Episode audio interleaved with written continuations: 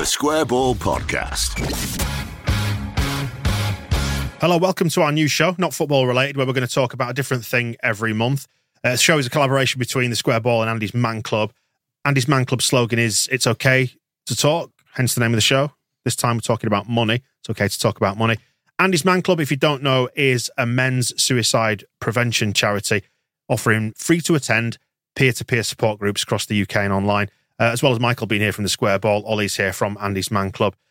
What is the point of Andy's Man Club then, Ollie? Very briefly, if you can just explain what it is you do.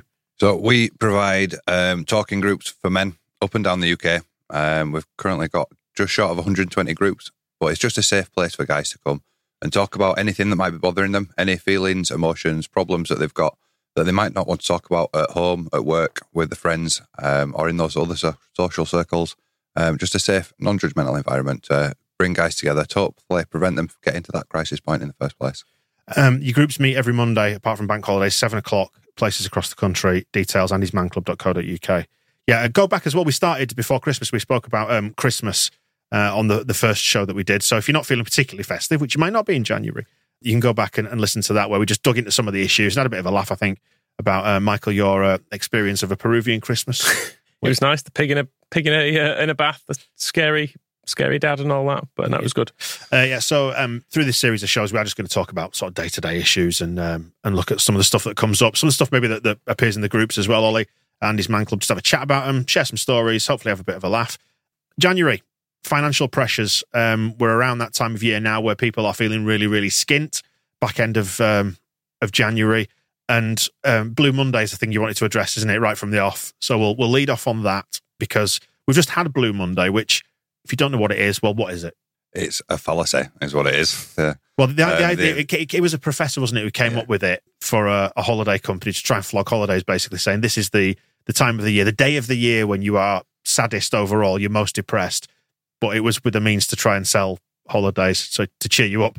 Yeah, basically, it was um, to get people to part with the money. And I, I don't personally like the idea that this is the worst day of the year. This is the day that you're going to be sad. So we're going to tell you that you're going to be sad on this day. Well, it might not be for everybody, quite simply, you know. Well, yeah, Um, 2023 was the 16th of January, so um, fairly recently.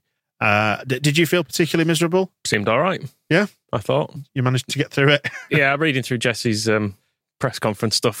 That's always a little bit a bit tough. That was um, the day was we were reading over him saying it was our best performance and all that, wasn't it? So, yeah, yeah. Other than that, let's let's try and steer away from the foot other- football because other than Leeds United, it was fine. we don't want to drag everything down at Leeds United levels. So th- we're talking about money because I say a lot of people feeling the pinch in January. What is your what's your relationship like with money? Because I, I kind of I'm kind of fascinated by this because we joke about you being like the, hmm. uh, the Pontefract's tightest man, Michael. But we we've spoken quite a lot off air about money and our relationship to it, haven't we? As well, because I think yours and mine are vastly different. You stress me out with your your way of dealing with money and you, your descriptions of past spending habits. It's funny. I went to um, Temple Newsam with the kids at the weekend, and we drove past a pub that we met in a few years ago now when we were kind of first getting Square Ball set up, and it was the the place where you first detailed your various levels of debt.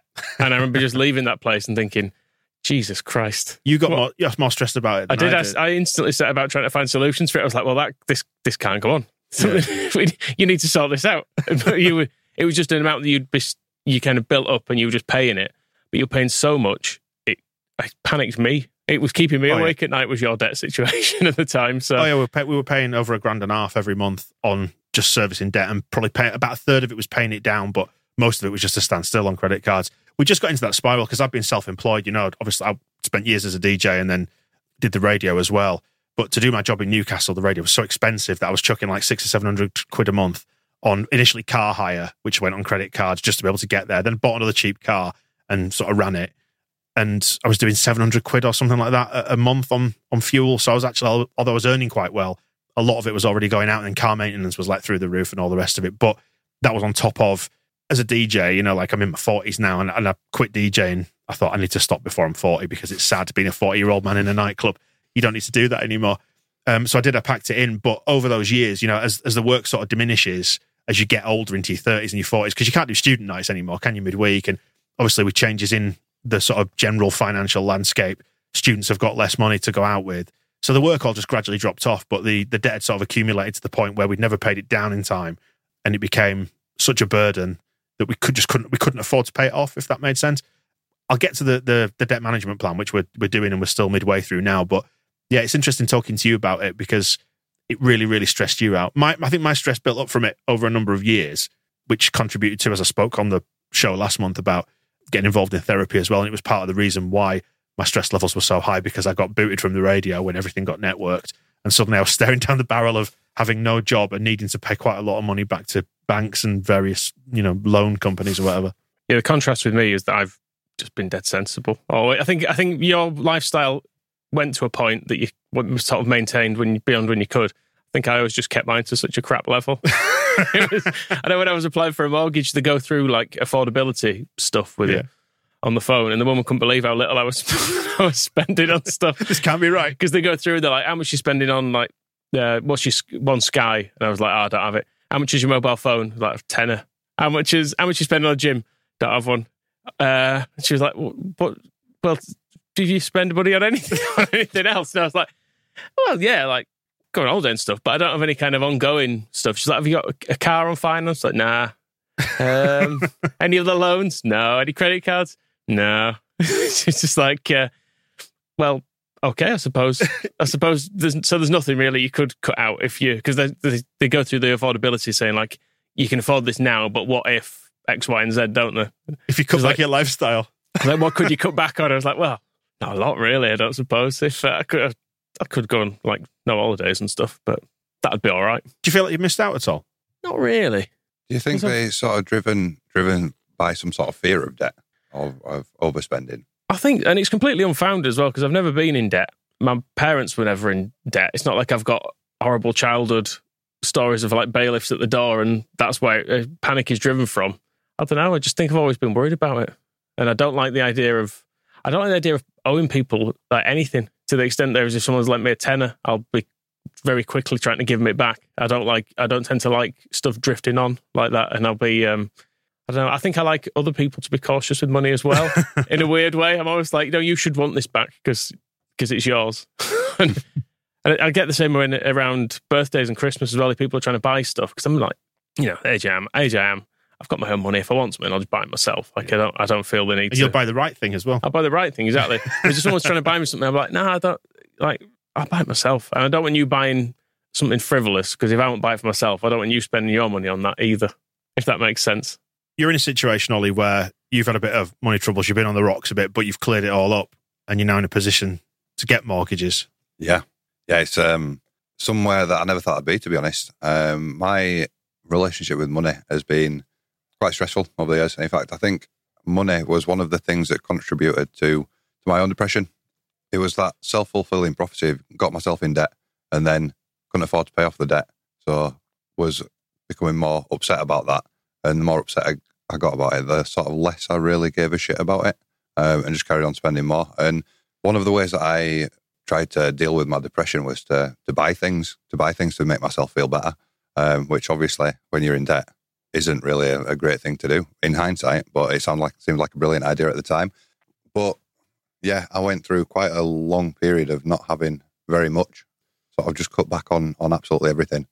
Once I started addressing the, the debt problems after burying my head in the sand for quite a long time about it, I was unable to get any credit whatsoever. I, I spent five or six years with no credit available to me, just living off off my my actual income whilst paying off the the outstanding debt.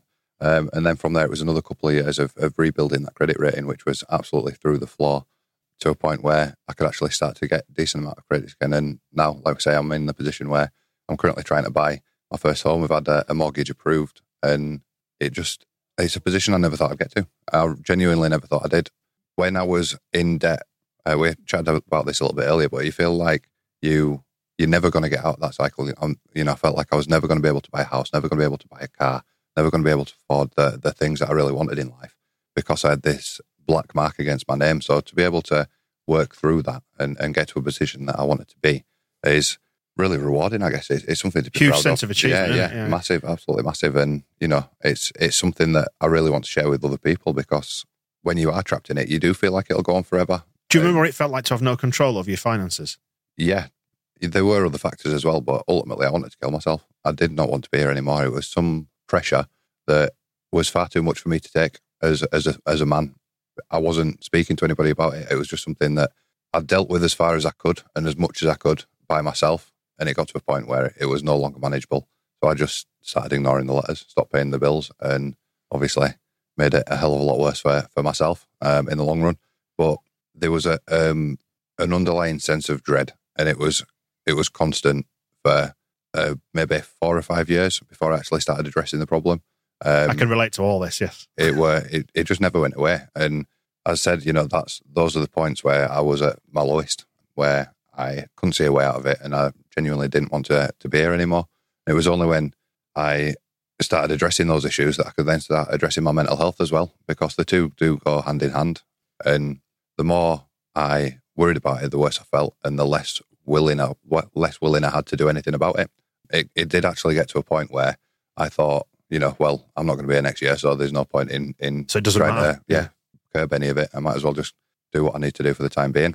And it's it's a bleak place to be. It really, really is. And looking back now, you know, I'm I'm glad that I did manage to get things sorted out. Was there, was there a thing or a moment that tipped you over into addressing it? Because that's the hardest thing, isn't it? It's uh, it's like with so many of these things is is confronting the issue itself rather than running away from it. And you know, it goes back to difficulties around Christmas and families that we spoke about like last month.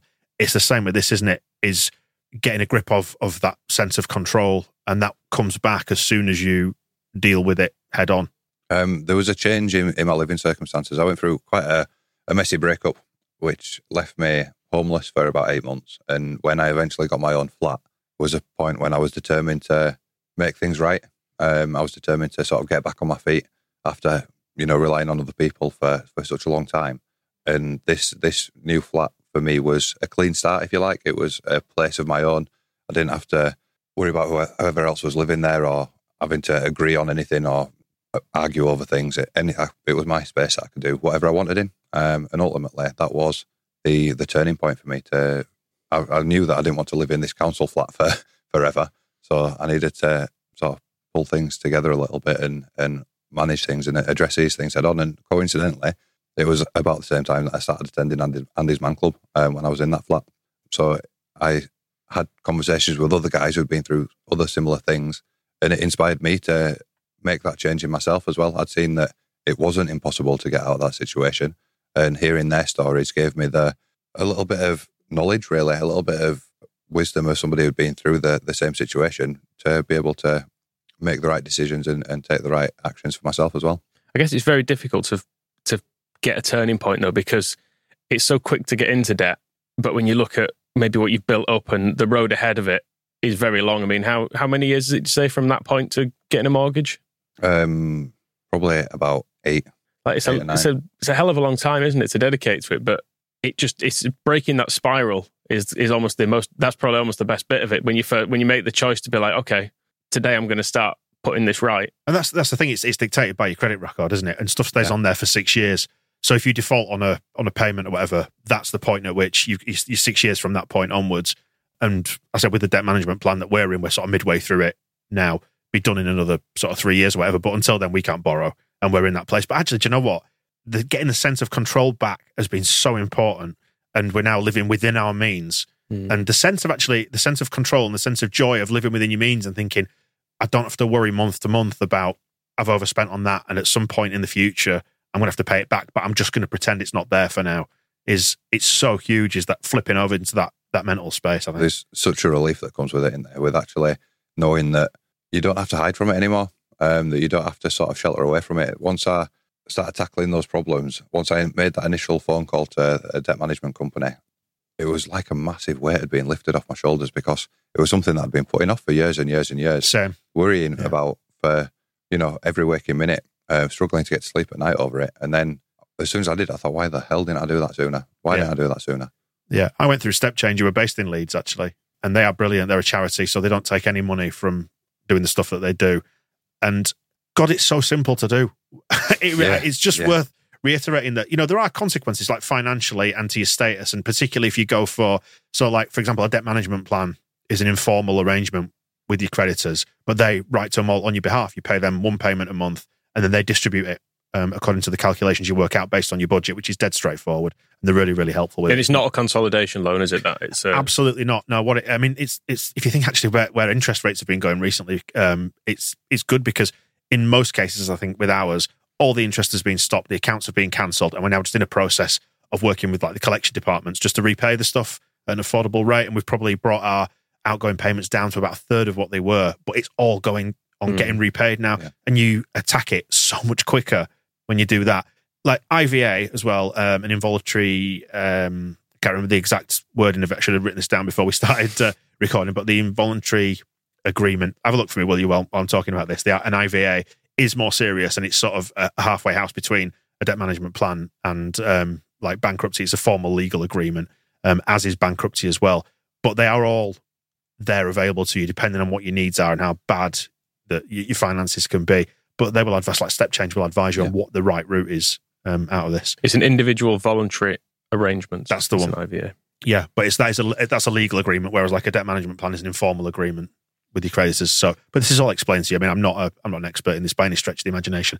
I just know that I benefit hugely from engaging in this process and getting back that sense of control. yeah, Like, and, Step, and Step Change are a charity, aren't they? Like Yeah, yeah, said, they're not. saying, They are, they are completely. they do not take a penny out. They are neutral people as well to speak to and, can give you advice. And it is it is just worth speaking to them because it can be just an insurmountable amount of information, can it? You can look Yeah. at, at various ways of, of shifting debt around and stuff, but just speak to some people who know. Yeah, that's is- it. Because we tried to, yeah, we tried to consolidate and move stuff around for for years, but eventually you just you run out of options and you realise you're up in, you know, up to your eyeballs. It's too deep. I you think- just need to de- deal with it. I think what you found as well is that essentially they go to credit card companies and say, you can have this back or you're going to force them to be bankrupt. You'll have none of it back. From their po- the credit card's point of view, they've already had their pound of flesh, haven't they? Because you've been paying your interest Yeah. many times over. I don't know if you've ever worked out how much you've probably paid back over the years. I years. don't to wanna know. It'll be, it'll be, but it, they've had their money, Yeah, haven't yeah, they? yeah, That's the thing. And they will It's- and they will get back what they're owed, even if they don't get all the massive amounts of interest on top. exactly. Uh, and the and the thing is with step change as well, they're on your side. But I, th- I think they are actually, as a charity, they are partly funded funded by the credit agencies as well um, as other individual donors. I don't know. I'd have to double check that. Um, I, I think I think they are, and I think it makes sense because you know if if like me you just stop paying altogether, then they're not getting anything. Um, whereas if you can come to an arrangement where you make affordable monthly payments, then at least they're gonna they're gonna get it back, and it, it helps both ends, and it? it helps you guys, and it helps them close the account as well. Yeah, absolutely. And, and I know that, you know, going forward, it's going to be completely different um, and never ever going to entertain that scenario again. I will take credit because you sort of need it to function in the in this world, don't you? But it's always going to be sensible and within limits. You know, if even stuff like having a credit card so you can hire a car abroad, which is nigh on impossible to do without a, a credit card, just having that to fall back on. But getting back in control of everything has been has been so important. And it was as simple as like, you know, sitting down and talking to them. You can either do it online or you can do it on the phone. Just doing a budget, everything that's coming in, everything that's going out, work out what's left, and you go from there. But they're you know they're sympathetic and they allow you to sort of move what's coming in and going out. And if your expenses go up one month, if your washing machine breaks, you need to get a new one. They'll allow you to sort of tweak things for a month or two to to get stuff back in order. So it's um it's a hugely hugely valuable service. So if you if you are struggling with money seriously, just look up StepChange. I think StepChange.org uh, are absolutely brilliant. Can recommend them completely. I mentioned budget in there as well. Is, is it something you do, or do you not now? Because part of debt management is budgeting monthly. Like so, we've worked out a budget which we sort of you have to stick to as part of the agreement. Is it something you do in your day to day life? It's not really. I think because I'm quite, um, I suppose my default is fairly thrifty. Yeah, you're, you're some way off ever. I'm, I'm kind of, all, and like between me and my wife, we've got kind of a, a decent enough income, so I don't, I sort of don't worry too much. If I felt like I was spe- spending was getting out of control, I might start looking at it a bit more. I suppose, I suppose I'd look for budgeting for like if I'm booking a holiday or something, I'll be then thinking, okay, well that's going to be an amount due now, an amount due in six months or whatever. I, I suppose I look at that sort of stuff for budgeting just to make sure there's going to be there's going to be enough there. But no, I don't. I'm I suppose I'm fortunate insofar as I don't I don't feel like I could go around the supermarket going, all right, I've only got eighty quid here and I can't go over it. So what about you, Oli? Do you now you've kind of come out the other side of this and you're you're in that mortgage headspace? uh, Do you find that you're a little bit more careful with budgeting? A little bit. I, I budget very loosely. I know roughly. I've got two bank accounts, and I've got one that the bills come out of, and one which I spend money out of. My wage gets paid into the one that I spend money out of, and I just transfer All enough, that month. enough to cover Yeah. the bills for that month, and then whatever's left is gone within a week. yeah, in fairness, that's the arrangement I have as well with you know an amount of what I earn goes into a joint account, and all the bills and stuff come out of that, Yeah. and, and shopping and stuff comes out of that, and there's there's enough in there that it covers it. I tell, I tell you, it's a mad exercise to do. You don't, even if you're not fully budgeting, is to sit, sit down and work out what you're spending at a supermarket Mm. every month.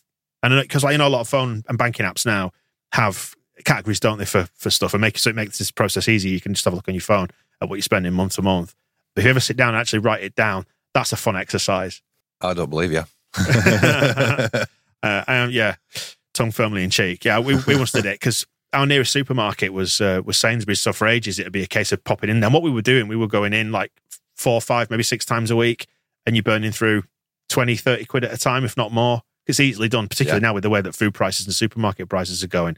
And we sat down once and I, and I figured out it was like we were doing like 300 quid a week on shop. I was wonder where all the money was going, you know, on top of all the debt. And I was like, ah, do you know, it's, it's all going in there. And then thankfully they opened an Aldi nearby. I absolutely slashed the the weekly shopping bill and then um and have kept a closer eye on it since and tried to, you know, tried to meal plan and Mm. stuff like that. Uh, one of the one of the things I found that was a massive help, and it sounds proper daft, but getting milk delivered because we go through a bottle of milk every day in, the, in our house. So every day we're going to the shop to get some milk, but at the shop we're also spending 30, 40 pounds on other things from uh, you know just buying stuff for tea or getting whatever it might Coming out with to a power tool if you're in Aldi. Exactly, yeah. Those middle That- aisle that bag, centre aisle, yeah. Um, but just, yeah, getting milk delivered to the house meant that we were only going to the supermarket maybe once or twice a week rather than six or seven times a week, um, and absolutely cut down on the amount of spending phenomenally. I mean, the problem with budgeting more recently has obviously been that you know you get that email from your energy provider who says you were paying 130 pounds a month. It's Yeah. now 400 pounds a month. You go, oh, great, nice one. What do I do with that? Yeah, and I mean that I'll just that's turn that off, shall I? Yeah, and it has been a huge. I mean, we're you know we're sort of making light of it, but it is a genuine heating or eating situation for some people, isn't it? Um, and and have, have you found that as the um, Andy's Man Club sessions have resumed after Christmas, that people are more mindful or worried about finances and that sort of stuff? Um, I think it's been it's been ongoing for, for since before Christmas. You know, people were worried about having to spend money at Christmas, as we were talking about in the last episode, or those expectations, because they were worried how they're going to keep the house running at the same time. For myself, I've I've recently moved house into a rented property, and it's on a prepaid gas meter, and it's absolutely extortionate. It's those things are designed for the poorest among us, essentially but they're on the high, highest tariffs as well. And we're putting so much money on, into this gas meter just to try and stop the kids from freezing, basically. We're not even having the heating on 24 7, just putting it on a couple of hours in the morning, a couple of hours in the evening. And it's having to be very, very conscious about when we choose to put that on, making sure we turn it off. Are we going to run out of gas? And then not only that, but to go and top it up, you've got to go to one of three shops anywhere near a 10 mile radius or something ridiculous. And they only accept cash as well, so you can't even pay on your card.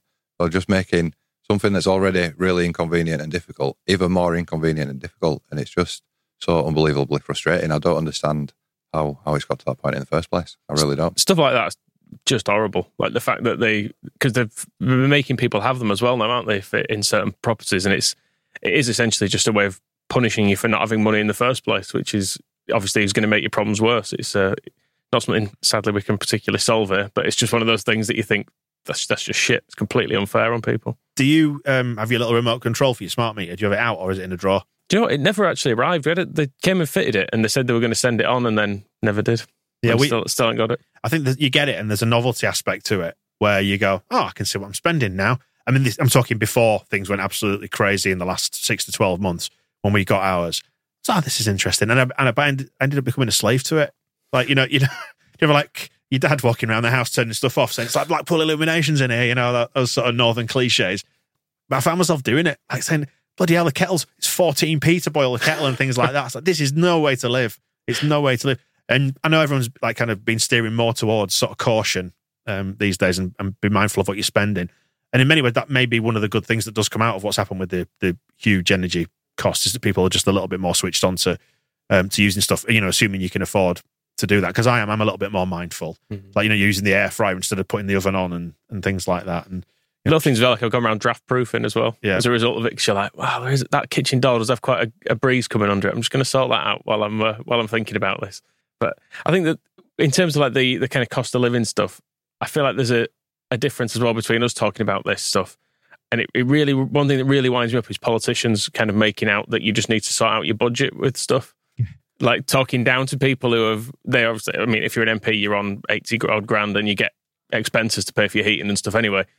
And then you you see some of them going, well, really, people just need to people just need to budget properly and Cut out and your your avocado toast and your lattes, Exactly. and you can afford to put your heating on. You've room for a flat screen TV. You've money for a flat screen TV, haven't you? As if you can get any other sort of TV. Yeah. Uh, this in this day and age. But yeah, that sort of stuff. It really, really winds me up when you see people and say, "Oh, you, you can get Weetabix for for eight pence." Why? why live, is off it, that, live off that why is anyone hungry? It's like, well, because you get scurvy and, bloody, and die of malnutrition if that's all you ever ate. It's like great advice. Thanks very much. You can get a bo- you can get a bag of oats for for eighty p. It's like yes, and there's nothing in it that, that is any good for you. Like it will stop you feeling hungry, yes, but it won't. It, Not a horse. yeah, but like surely there's more to life than this, and Yeah. you're not the person. You're not the person to tell me about it. Yeah, there are difficult conversations around that as well. About, and I think it's disingenuous, isn't it, to say you can just just make your life a lot more simple because you get accustomed to, you know, like you say, you walk into a supermarket and there's, you know, there's fruit, there's veg, there's there is there are your oats, there's pasta, but you don't want to have to walk past everything else just, you know, to get the most the, the basic discount line of pasta and oats and live off that. Do you? It's uh, it's a bit of a it's a it's a false argument to me. It's a Mm. fallacy. It's it is, and the other thing is that it's those basic essentials that have been the um, highest price hikes, if you like. Mm. I think the cost of a, a cheap bag of pasta has gone up by about two hundred percent in the last you know couple of years. So you used to be able to get those three kilo bags for about one pound fifty. They're about four quid now. you Yeah. know. and if somebody is living on those things, if that's what they need to survive, then their cost of living is increased exponentially, way more than people that are buying the the weight have had to move from Waitrose to Aldi or whatever. Mm. And yeah, I think there's a massive feeling that those in power are completely out of touch with with those that are actually feeling the the pinch directly. Do you feel like you're in control of your money now? I think it's uh, it's uh, one of those relationships where we both have a little bit of control. It controls me, and, and I control it. Um, like I said, I have surplus to, to my wage once my bills have been paid. I'm very fortunate in that respect, but that surplus does not last. That Not with kids. no, well, no, not with not with kids, not with you know everything else that goes with it. I like to get out and about. I need to escape the kids sometimes as well, you know. Um, so be able to facilitate any sort of lifestyle, you need you need a little bit of surplus cash, don't you? Really, and it it tends to be that I have to plan very carefully when I'm going out, when I'm doing these things with the kids, whether it's going away for the weekend with the lads or whether it's taking the kids to to football training. I've got to make sure that those things are all all put to one side before I start going splashing out on a new set of headphones or, or whatever it might be. one of those things that's hugely prevalent at the minute gambling. And we should say like we've you know on our podcast on this podcast we've turned down loads of money from gambling companies for sponsorship. Occasionally there are dynamic ads served up that we can't do anything mm. about but acast who's our host knows that we don't want gambling companies sponsoring us. So just getting that one out of the way up And we- front The Phil Hay show was for a time sponsored by Bet three six five as well. Which yeah which we, was not our show we couldn't do anything about it. no, we couldn't really yeah. choose that. No. But relationship to gambling is an interesting one, and I imagine it's it's something that features in a lot of blokes' minds in the in this day and age with the the prevalence of like advertising uh, around it and, and sport. Absolutely. And we see so many guys coming through that have um, been stung by by those hopes and promises of, of those gambling ads, if you like. Um, you know, they, I, I think they, I don't understand why they ban ads for cigarettes, they ban ads for alcohol and things like that. But alcohol, which, I mean, uh, gambling, which is a lot more dangerous in the short term, um, is is splattered all over everything. You can't watch a football match without, you know, being having it rammed down your throat. And it really can be life destroying. It can destroy relationships. It can destroy jobs. It can destroy entire lives. Um, and it very, very quickly gets out of hand. From you know, you lose a tenner, so you put twenty quid on to try and get your original tenner back. And you know, I've, I've heard some really, chasing really, losses, chasing losses. yeah. Exactly, yeah. I've heard some really dramatic stories where people have gone through tens of thousands of pounds, uh, taken their entire savings from from the partner and out of joint accounts and things, and then been trying to chase those losses so that they can get away with it, so that the partner's not going to find out that they've just taken all the, the deposit for the house. And it, it's scary. It really is scary that people can get to that position so quickly. I guess we're going back to political lobbying again. There, the reason why it's the advertising is not being banned, and this is the thing as well. You don't want to be kind of nannying everybody. You want to give people the freedom of choice and acknowledge that most people don't have a problem with gambling or don't have a problem you know, with drinking and things like that. Uh, it's it's one of those everything in moderation things, isn't it? But the the more extreme end of the scale is quite terrifying. But I, like I've no real moral objection to gambling, and I will have bets now and then. Never, but never very much because it's just I think it's. I'm fortunate that it's not really my nature to risk more than I can afford because I'm because I'm thrifty generally speaking. But the way that it is marketed, I, I follow a, an account on Twitter called Gambling with Lives, and they their support for people who've like lost family members and stuff who've who've killed themselves due to gambling problems, and they kind of a lobby the government and stuff to try and to try and introduce more things. But they show quite often will share a screenshot of a Premier League football match, and they'll say like the word bet is on screen 48 times there because you can see it on every player's shirt, you can see it on the advertising boards, you can see it on the scoreboard behind, you can see it on fan shirts, and you think it's too much. Like there's there's an amount I think which you were like bookies have always been there, but when I was a kid, the the bookies was a place you walked into, and it was like a little Booze and fags. a little yeah, it was a, it was a, it was a little a little place on the corner where old men went in. Whereas now it's it's on your phone, isn't it? You've got you've got a bookies available twenty four seven and hundred adverts a day telling you to have a little look at it.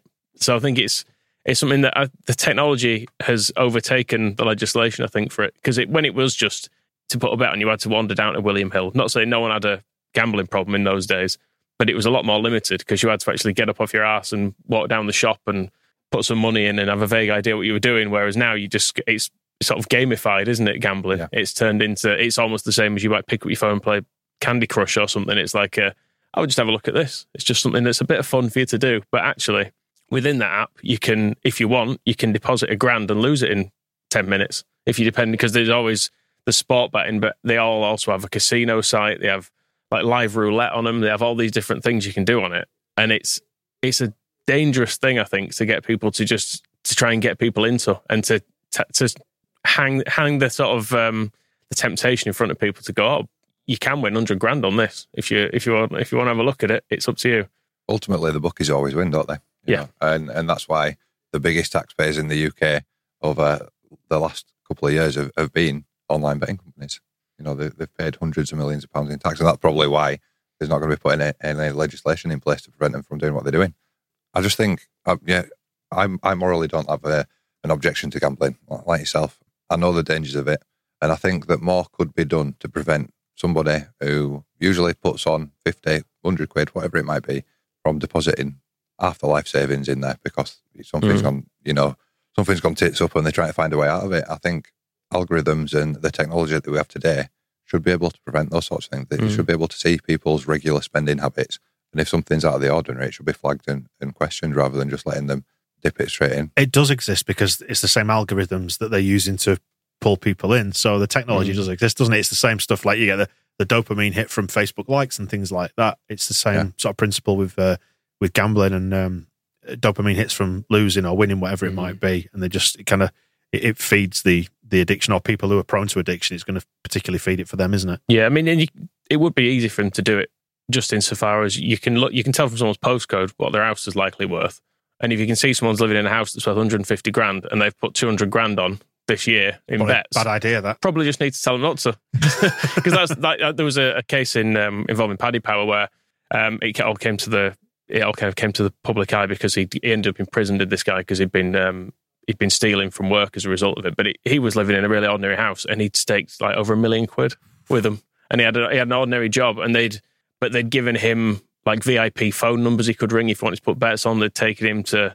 Um, they're taking him to the races and get some, giving him some football tickets and stuff. So It's, like, like, it's, it's the equivalent of like the Las Vegas whales, isn't it? Where they, Yeah. they get their hotel stay for free and loads of freebies and sh- show tickets and concert tickets because they spend so much which is fine if you're a millionaire and you can and 20 grand 30 grand Yeah. here and there's if if that's nothing to you but to lure ordinary people into it is is horrible I'm pleased to say, despite my own wastefulness with plenty of money over plenty of years, that I've never really gambled. Done it, I've, probably put on about 30 bets in my entire life. so Yeah, just it's just never something that's particularly engaged me. Um, Yeah, which you, you would think, given how reckless I've been with money in the past, particularly sort of 15, 20 years ago, that Mm. um, maybe that would have been something I'd fallen into. But I'm pleased to say I haven't done. I'll tell you one thing that changed my relationship with gambling actually was that when I started doing this the match betting thing, you know, betting using free bets to bet on alternative outcomes. It's kind of a, a way you, you can gamble without losing money more or less, but Yeah, do research it properly if you if you're going to do it.